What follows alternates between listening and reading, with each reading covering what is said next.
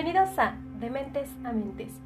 Esperando que nuestra audiencia se encuentre de lo mejor, el día de hoy estaremos hablando de un tema que es muchas veces escuchado pero pocas entendido, el Alzheimer. Y para eso, para resolver nuestras dudas, está con nosotros nuestra invitada, Patricia Denise Navarrete, que ella está cursando el quinto semestre de enfermería en la Universidad de La Salle en Nezahualcóyotl. Bienvenida Denise, ¿cómo te encuentras al estar el día de hoy con nosotros? Muy bien, Marilyn, muchas gracias por la invitación. Me da gusto que, hayas aceptado y que estés el día de hoy con nosotros. Y bueno, ya iniciando eh, a meternos con nuestro tema y a entenderlo, porque como lo mencioné, muchas veces lo hemos escuchado, incluso algún familiar lo ha padecido, algún conocido está cerca de nosotros, pero no lo entendemos como tal, o solamente lo conocemos como Alzheimer. Ah, se le olvidó la memoria y ya, pero no sabemos el, proceso, no sabemos cuál es todo este, eh, cuál es todo el enfoque de esta enfermedad. Y para entender, me gustaría que me contestaras la primera pregunta: ¿qué es realmente el Alzheimer? Bueno, pues el Alzheimer es una enfermedad neurológica que afecta a las células del cerebro, provocando que se degeneren y progresivamente se vayan muriendo. Ok, y ya que me dices esto, yo sería como, tendría la conclusión de que solamente es como la pérdida de la memoria, pero también se puede perder otra cosa más que la memoria o solamente es eso. Pues realmente eh, es un deterioro progresivo en las funciones mentales que incluyen la memoria, sin embargo también vamos a encontrar eh, pérdida del lenguaje, del aprendizaje, del cálculo, no solamente la, memoria como lo hemos escuchado normalmente. Ok, y bueno, por ejemplo, los que somos profesionales de la salud hemos escuchado en algún momento el término también demencia. Y por ejemplo, la gente no conoce como tal este término, sino solamente han escuchado que es Alzheimer. ¿Demencia es igual a Alzheimer o tienen alguna diferencia? No, mira, eh, la demencia se divide en muchos tipos. Puede haber demencia senil, demencia vascular, demencia mixta. Uno de los tipos de la demencia es el Alzheimer. Ok, entonces nos estás dejando en claro, por ejemplo, que son muy diferentes, pero Alzheimer es lo que comúnmente la gente conoce, ¿no? Y por ejemplo, lo conocen porque es el más frecuente, porque es el más este, invasivo o porque se conoce más esta enfermedad que los otros tipos de demencia porque el Alzheimer es una enfermedad que se hereda y que es más probable que se llegue a dar en la población en la que nosotros vivimos. Ok, este es un tema que de verdad yo desconozco mucho. E identifico que no solamente como la audiencia, porque es una audiencia en general, no solamente yo, sino también yo es un tema que realmente desconozco y es por eso que quise invitarte, porque yo sé que es una persona, eres una persona que ha tenido contacto con con pacientes con esta enfermedad. Entonces, tengo muchísimas dudas, muchísimas dudas. Y entre esto que me acabas de decir, o sea, se me generaron aún más dudas. Si ya me dices que es como el que es genético, el que es más invasivo, el que es más común, entonces, ¿a todos nos puede llegar a dar Alzheimer? No. Eh, como te comenté, es algo que viene de familia, viene ya desde nuestros abuelitos, antepasados, que se va eh, pasando hacia nuestro presente.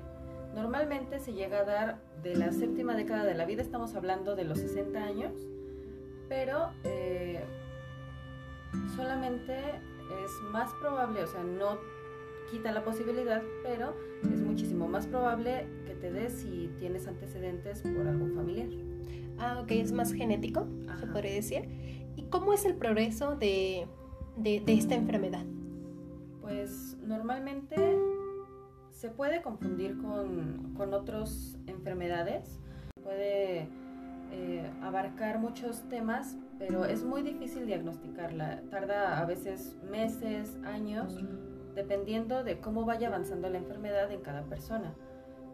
Em, normalmente se puede confundir mucho con ansiedad y depresión porque eh, presentan síntomas muy parecidos. Las personas empiezan a aislar, se empiezan a molestar con todo.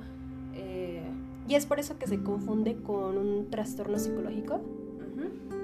Sí, eh, como, bueno, se puede, normalmente dicen es que tiene depresión, pero realmente no, realmente se les está olvidando eh, quiénes son o con quién están o en dónde están.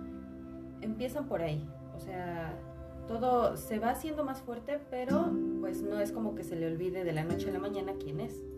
Ah, ok. Y por ejemplo, muchas veces las personas nos hacen ruido cuando empezamos a escuchar este, que el Alzheimer es como la pérdida de la memoria. Y algo que siempre decimos así es que a mí siempre se me olvidan las cosas. O no sé si en algún momento las personas con las que has tenido contacto como pacientes te dicen, no, ese que crees que yo siempre pierdo mis llaves y no sé dónde están. O cosas así. Eso realmente sería un foco rojo para identificar que es Alzheimer o ve atiéndete y checa si es Alzheimer o... No el perder las llaves no tiene nada que ver. No, no, eso es como estar distraído y dejar las cosas por donde quiera. Pero es muy diferente porque muchas veces con las personas con Alzheimer empiezan, eh, no saben en dónde están, se pierden o llega un momento en el que no saben con quién están, saben quiénes son, pero no saben qué es lo que pasa a su alrededor. Y eso sería como los inicios del Alzheimer, lo que te hace identificar como necesitas atenderte o puedes empezar con otros focos rojos que tú a la audiencia le puedes decir, tengan cuidado si identifican esto en un familiar o si identifican esto en ustedes mismos, que digan, no, es que a mí se me olvidan no, mi dirección o cosas así. Solo son estos focos rojos los que me acabas de decir o hay unos antes para poder identificar a esta enfermedad a tiempo. Es que, como te comento, es muy difícil detectarla, se puede confundir con muchas cosas, puede ser otro tipo de demencia incluso, pero eh, lo más común eh, y tarda mucho tiempo el poder detectarlo porque así como lo notamos nosotros eh, hablando con una persona o físicamente que está mal, también se tienen que hacer ciertos estudios como algunas pruebas, por así decirlo, en donde vamos a poder observar pruebas de imagen en donde podamos observar el cerebro y cómo se va deteriorando, qué tanto, cómo va avanzando la enfermedad. Y también tenemos que poner cierta atención desde cuándo empezó, cómo empezó, eh, si se va desarrollando más, por ejemplo, no es lo mismo que se te pierdan las llaves a que no reconozcas a tu hijo, a tu hija, a tu papá o a tu mamá. Claro, sí, es una gran diferencia. Ok, y bueno, ya estamos hablando como, o ya me explicaste un poquito de esta parte fisiológica en esa enfermedad, pero ahora tomemos en cuenta, en cuenta perdón, que un ser humano no solamente es biológico o fisiológico, también viene esta parte de emoción. ¿Cómo perjudica o cómo este, identificamos que hay cambios en la conducta o cambios en la actitud de la persona? ¿Sí existe algún cambio o solamente es como, ah, se me olvidan las cosas y ya? No, claro que hay un cambio emocional. Muchas veces están enojados todo el tiempo o los podemos ver frustrados, podemos ver que lloran, eh, podemos ver la desesperación de la persona porque muchas veces es, se pierden en su realidad y se pierden en dónde están, qué es lo que están haciendo, con quién están y eso causa muchas veces tanta desesperación y podemos verlo en muchas formas, desde que eh, pues lloran por no saber en dónde están, parecen como niños chiquitos. Ok. Y por ejemplo, ya que identificamos que es esta parte de empiezan a perder la memoria en cuanto a sus familiares, su dirección, en dónde están, qué es, qué es lo que estaban haciendo antes de y situaciones similares, ¿qué otra conducta cambia en ellos? Aparte de la memoria y de la emoción, ¿existe algún cambio de, de conducta? ¿Se perjudica su rutina? ¿Cómo es este procedimiento?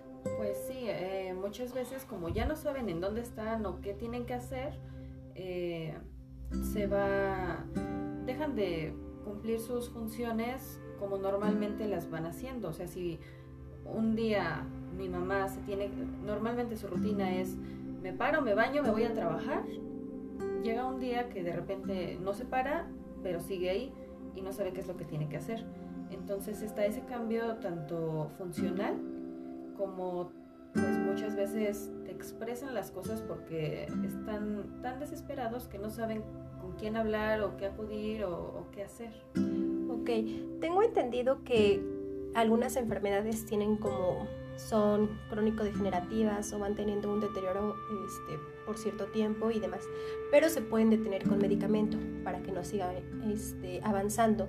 ¿Pasa lo mismo con el Alzheimer o ese si aunque lleve un tratamiento este, va a seguir avanzando la enfermedad?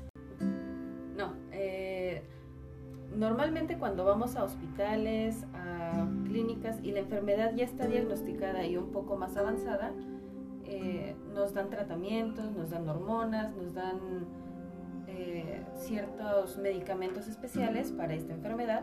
Sin embargo, pues la enfermedad va a seguir avanzando y puede terminar en olvidarse de sus funciones vitales.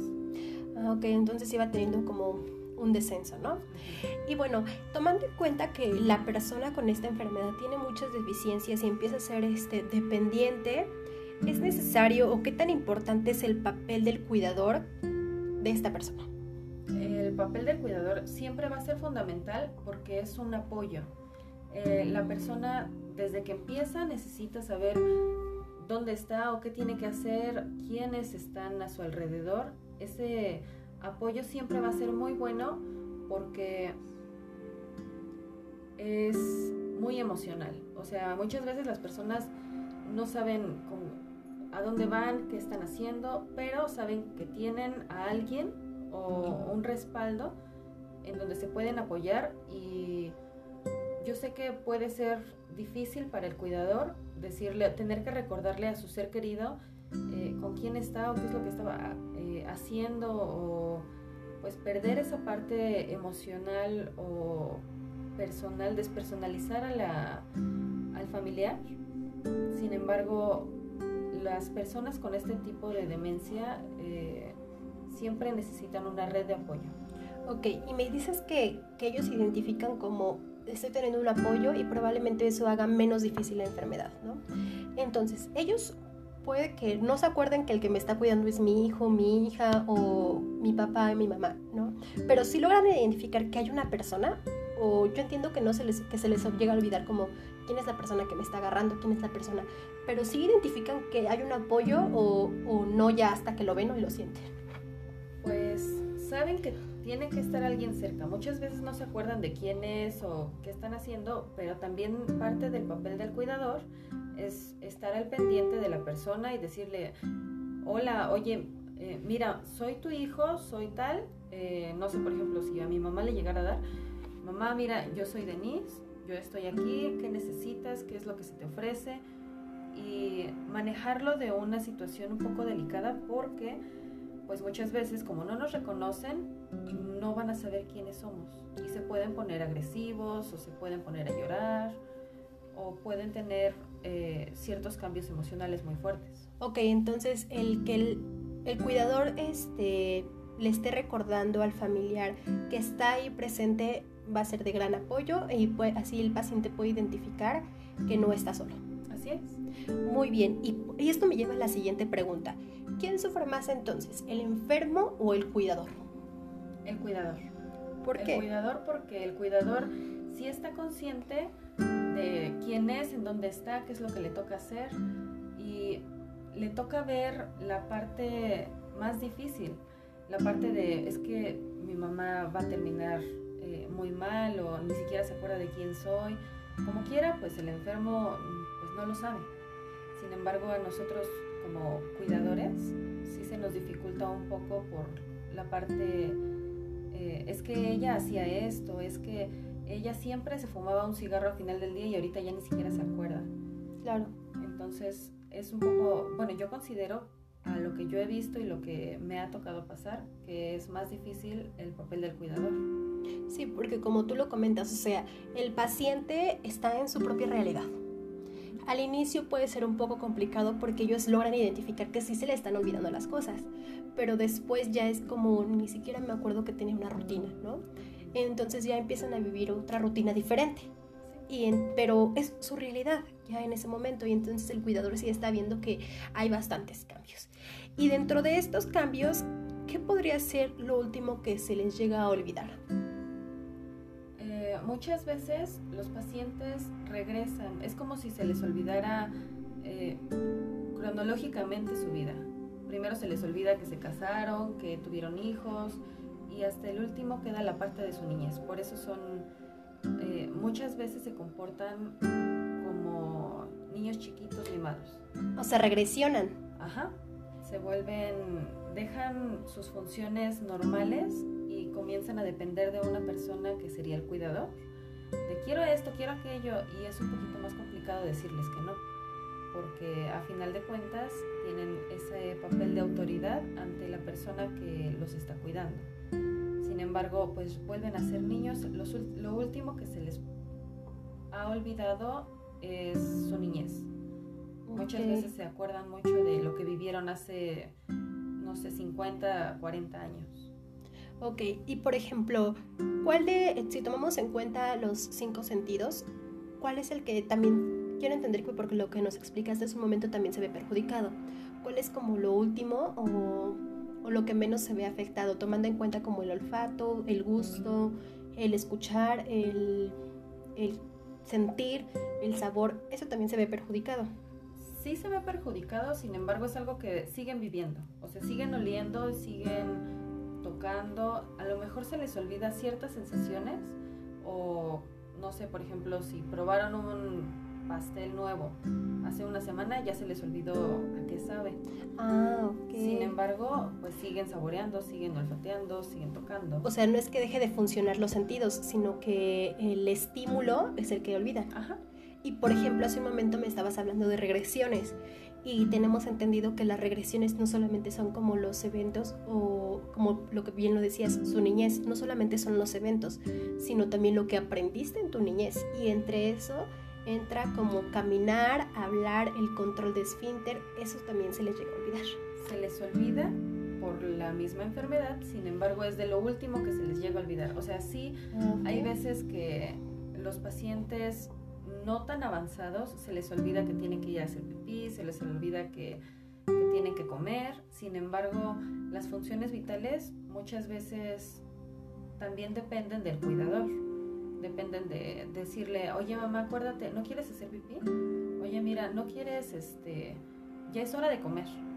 ¿Sabes? Recordarle esas cosas eh, que necesita mi familiar y también lo último, ya avanzada la enfermedad, lo último que se les olvida va a ser respirar. Ah, y justo acabas de romper con un mito que, que te iba justo a preguntar, lo tenía aquí en mi mente para preguntarte, ¿qué tan cierto es que las personas se mueren porque se les olvidó respirar? Es muy cierto. O sea, sí, muchas personas se les olvida respirar, se les olvida eh, la parte, las partes más importantes que nosotros cumplimos por reflejo. Ellos, tanto por su deterioro cognitivo como el neuronal, o sea, también la enfermedad va a afectar todo. Va a afectar sistema nervioso, va a afectar sistema autónomo, entonces, abarca, yo creo que muchas partes de, de nuestra vida, inclusive respirar. Y que no identificábamos porque decíamos, justo como de las primeras preguntas, como, ah, el Alzheimer es que se te olvida la o que pierdes la memoria más bien, ¿no? Que pierdes la memoria y esto significa que pierdes recuerdos, que pierdes este, momentos significativos, eventos importantes. Y ya vemos que no, también se empieza a perder eh, estas funciones fisiológicas, ¿verdad? Ok. Y ahora que ya estamos viendo y podría sonar que esta enfermedad es demasiado difícil. Y sí, sí es difícil, pero como... Mm, no solamente difícil, como que todo es desventaja de esta enfermedad, como todo, como no hay un punto bueno de esta enfermedad, porque estamos viendo que se ve afectado el cuidador, el enfermo, que ya no tienen el mismo estilo de vida. ¿Podríamos sacar algún beneficio o identificar algún beneficio de esta enfermedad? Yo entiendo que es muy difícil eh, para los cuidadores, para la familia, para las personas que son muy importantes y muy allegadas a estas personas, a estos pacientes, eh, para ellos sí va a ser muy difícil, pero también va a unir a esas personas. O sea, dejando de lado que sí es una enfermedad muy mala, muy difícil, muy invasiva, eh, va a hacer que muchas familias, no todas, pero muchas familias se unan, ayuden a cuidar, ayuden a, a estar presente porque saben eh, la gravedad del asunto. Entonces se empiezan a identificar como las redes de apoyo y que estas redes de apoyo se están uniendo, ¿no? Ok, entonces vemos que no todo es tan negativo en esta enfermedad. Y por ejemplo, ya que estábamos hablando hace un momento de, de todo lo que afecta, todos los sistemas que afecta al Alzheimer, también puede detonar algunas otras enfermedades. Sí, claro. Eh, muchas veces por el mal cuidado de las personas o el, la deficiencia de poder cuidarse a sí mismas, eh, puede traer ciertos problemas por la mala alimentación, por... Alguna vez eh, yo tuve un paciente que le daba todo. En el hospital, bueno, estaba ya internado, estaba muy mal, por el, su sistema autónomo y sistema inmunológico muy deficiente, le daba todo al señor. Tenía neumonía, tenía insuficiencia renal, tenía eh, Alzheimer, tenía Parkinson. Es un poquito complicado, sí se puede juntar con muchas enfermedades, sin embargo, pues por eso el papel del cuidador es fundamental. Tenemos que aprender de dietas, de ejercicios, porque muchas veces como no caminan o como los dejan olvidados, eh, los músculos empiezan a atrofiar. Claro. Y entonces estamos viendo que no solamente es como se les olvida caminar, sino realmente no pueden hacerlo, ¿no? Porque como lo dices, se empiezan a atrofiar y eso es causante de que no tengan la misma fuerza de incluso no sé, tú resuelve o tú corrígeme, el poder comer, el traer una cuchara a tu boca, también eso se ve perjudicado.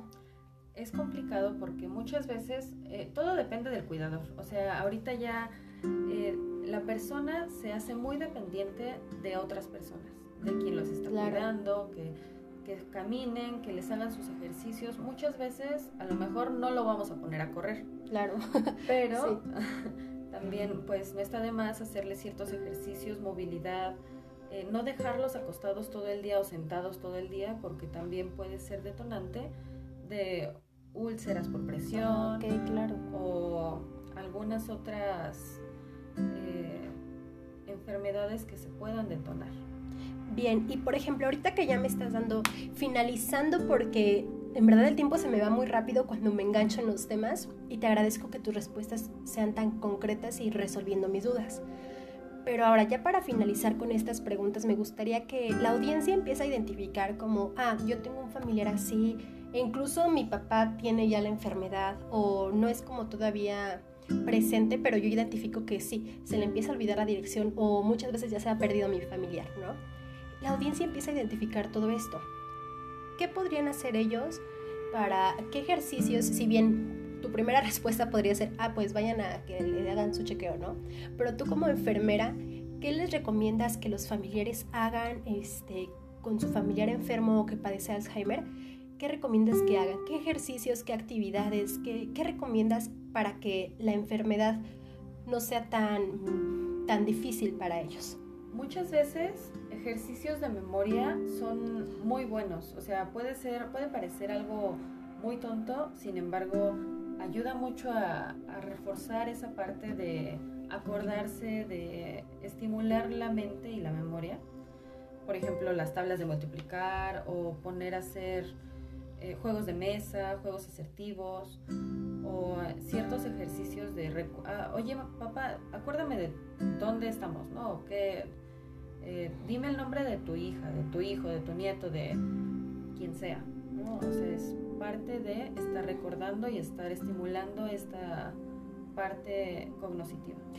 Por ejemplo, se me, ahorita que dijiste juegos de mesa, se me vino a la mente como la divina quién. Que estás viendo la imagen pero puedes ir como recordando, este sería muy funcional. Sí. Sí. Ok, eso es por parte del paciente, pero hace un momento tocamos un tema este, también complicado, que es la cuestión del cuidador. Y él se ve perjudicado no solamente con esa parte este, de rutina, como, ah, ahora ya no puedo hacer esto porque voy a ir a cuidar a mi papá porque lo quiero cuidar, ¿no? O tengo que, este, que hacer tal cosa con mi familiar enfermo. ¿no? Entonces estamos viendo que no solamente se afecta su rutina, sino también la parte emocional, la parte este, cognitiva y demás. Ahora, ¿qué ejercicios o qué, qué, les recomiendas, o no ejercicios que tú digas, ah, que hagan esta actividad o que vayan a cierto lugar? ¿Qué recomiendas para que esta persona no se vea tan perjudicada? Yo creo que es parte de cómo se vaya tomando la enfermedad, ¿sabes? Eh, muchas veces es muy bueno ir a terapia o tomar ciertas actividades, tanto por nuestra cuenta como junto con el familiar, convivir y Ah, ok. pasar ese tiempo eh, para aprovechar al máximo a nuestro paciente. Porque muchas veces se queda la gente, o sea, se muere el familiar y se queda la gente con ese cargo de conciencia de pude haber hecho esto, pude haber hecho Claro. lo otro y yo no le dije y yo no hice. Sin embargo, yo creo que este tiempo, esta, eh, sí es mala la enfermedad, sin embargo te da el tiempo para aprovechar al máximo y evitar ese cargo de conciencia. Sí, no es tan, mm, tan tajante de, de que la muerte llegue tan rápido, ¿no? Sino sí va siendo progresiva, pero como tú bien lo dices, da el tiempo para que aproveches el tiempo, no la cantidad del tiempo que estés con el paciente, sino la calidad de tiempo que le tienes que brindar ahora o que quieres acompañar. Muy bien, Denise. Y bueno, te agradezco que, que nos hayas resuelto nuestras dudas, que, que nos hayas dado información de acuerdo a tu experiencia, no solamente a lo que sabes, sino a tu experiencia, porque muchas veces nos pusimos a platicar como, ah, yo estoy con pacientes así y así y así, y siempre me dio curiosidad como, ¿cuál era tu experiencia con los pacientes? Y bueno, te agradezco que hayas estado el día de hoy con nosotros, Denise, y espero que próximamente nos acompañes con algún otro capítulo. Muchas gracias por la invitación. Bueno, y esto fue de Mentes a Mentes. Recuerden seguirnos en nuestras redes sociales como Facebook e Instagram, en donde nos encuentran como Asociación Psicológica Integral. No olviden mandarnos sus dudas y comentarios. Esto fue de Mentes a Mentes.